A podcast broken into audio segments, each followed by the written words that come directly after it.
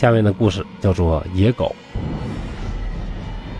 于琦在山东胶州湾这地方不是叛乱了，叛乱被清朝调集重兵镇压，镇压之后啊，这清兵就很生气，你们呢还敢搁这造反，对吧？不服天朝管是吧？为了惩罚当地的居民，对当地进行了血腥的这个屠杀，死的人是非常的多。有这么一个乡民叫什么呢？叫李化龙。李化龙啊，挺贼这小子，一合计这种兵荒马乱的，朝廷震怒，派下大兵来剿灭这个叛匪。万一整个玉石俱焚，我跟老百姓遭殃了咋整呢？就偷摸的跑山里猫着去了。猫着猫着，觉着外边没啥动静了，合计风头过了，出去吧。他就从山里边啊，这个逃回自己的家。正在路上走的时候呢，就发现呢这个事儿啊还没了呢，碰到了大批的这个清兵啊去追剿这个叛匪。自己想了，这太危险了，咋办呢？万一以为我是叛乱分子，一刀把我咔嚓了，那我这白在山里躲着多倒霉呀！这咋整呢？就看呢有这一个地方啊，有好多好多的死人呐，非常非常的多。从哪儿来的呢？应该都是清兵路过呀，在这屠杀的。这一看呢，妥了，我就搁这装死吧。于是这个老李就把自己埋到这个死人堆里边，一动也不动啊，就假装成是一个尸体。清兵经过的时候啊，这个老李呢一动不动也不吱声。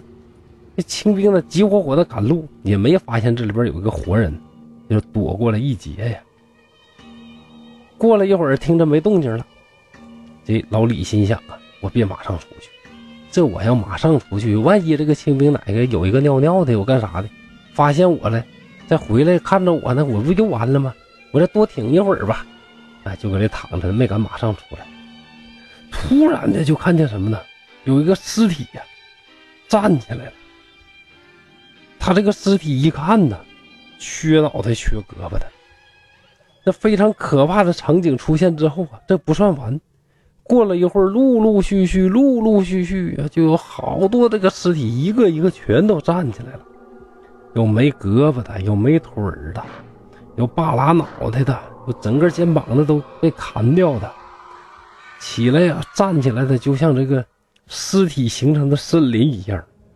你想那个场面有多恐怖啊。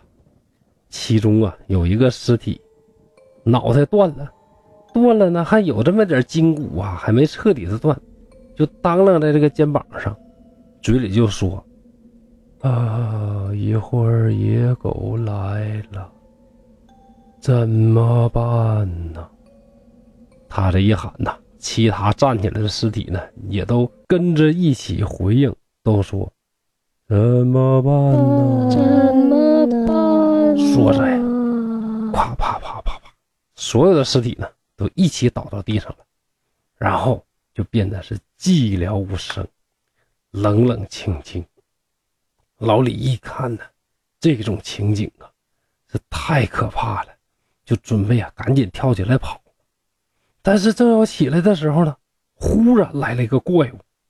这个怪物啊长得非常的恐怖，身体上长着很长的毛，但是呢是直立行走，非常像人，有胳膊有腿有手的。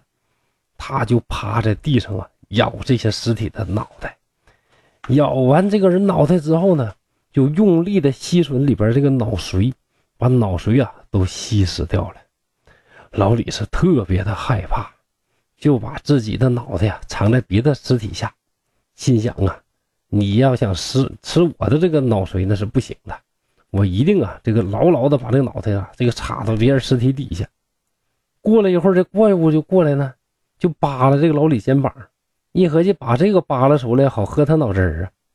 结果呢这个一扒拉呢，一发现呢这老李死老大劲儿搁里边这个跟别的尸体底下藏着，怎么扒拉都不动他。这怪物还挺尖，你看啊，这有个尸体盖着他脑袋呢，那扒拉不动你，我扒拉那尸体吧。这怪物呢就把那个尸体啊给一推走了。这家伙老李脑袋就露出来了。老李看这不完了吗？这下我这脑浆子要废呀，就赶紧手一弄哗啦哗啦一弄哗啦找，哎呀，点儿还挺正，就摸着一个像碗那么大的一个大石头，捏着这个石头，就看准了这怪物啊，俯身就要吸自己的脑髓。那老李呢，一跃而起，大呼一声，一石头就抡过去了。这下呢，没嗨脑袋上，嗨嘴上了，这咵嚓一个大石头啊，大石头勺子啊，就干嘴上了。这家这怪物这个叫唤的嗷嗷的，那声就跟啥，就跟那个猫头鹰那个叫声差不多少。然后捂着嘴呀，忍着痛就跑了，一边跑啊，一边这个往地上这个吐血呀。这老李啊就跟着看，就看到这个血泊当中啊，就得着两颗牙，哎，牙就给糊掉了啊。你看这牙长啥样呢？中间是弯的，头上呢特别尖溜，那就像狗那个牙差不多。多长的这牙？得有20多厘米呀，这么大一颗牙，又尖又锋利的。于是这个老李呢，就拿着这个牙给他自己的这个朋友啊、亲戚啥看，但是没有人知道这个牙是哪一种怪兽的。故事呢到这儿就结束了。野狗是聊斋里边很短的一篇，但是在这篇文章里边啊，详细的描述了什么呢？就是清兵啊屠杀之后，尸骨露尸于野，横尸遍野的那种惨状啊。于七是怎么回事呢？于七传说呀，他的外祖父啊，就是他的姥爷，是抗倭的英雄戚继光，而他的父亲呢，是当地著名的一个侠客啊，这个武功的高手。而这位于七呢，很年轻的时候，在崇祯元年的时候就中了武举啊，就是很厉害的这么一个人啊，很厉害的人。到了清朝的时候呢，他就在这个胶东半岛啊，聚集了一帮这个采金的工人一起造反。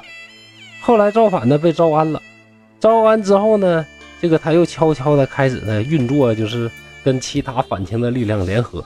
过了几年呢，又再一次的这个起义。起义之后啊，因为这个山东啊，你看距离京畿是特别近的，于是清朝的这个就派重兵啊进行进剿，满蒙的八旗啊，什么绿营兵啊，各种这人马好几万呢，这个于七给包围了。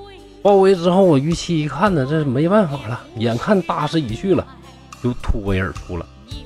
后来于七啊就没有什么消息，是死掉了还是去哪儿躲藏了，这就不清楚了。还有一种说法是说他到了这个某个寺庙啊，当了这个住持啊，这个都没有什么具体的这个印证。于七的事呢到这儿就结束了。但是由于他这个叛乱呢，导致了清廷的震怒，为了以儆效尤啊，就以镇压叛乱余党作为名义啊，在当地是大开杀戒，杀人无数。这个在蒲松龄啊的眼睛里边啊，就看到了人民的惨遭涂炭的那种惨状。那蒲松龄当然对这种事儿呢，内心是非常的不满，也非常同情啊这些可怜的这个人。于是在《聊斋志异》里边呢，有很多关于这个明末清初的一些这个叛乱的，或者说起义的一些遭到镇压的一些这个故事。像公孙九娘什么的啊，都提到了。也从一个侧面呢，小小的描述了当时社会的一种情景。恐怕呢，这也是《聊斋志异》对于历史记载的一个非常好的、非常重要的贡献之一了吧。好，今天的故事呢就到这里，谢谢大家，欢迎大家继续关注东北话趣说聊斋故事，我是刘汉山，在沈阳，祝大家幸福快乐。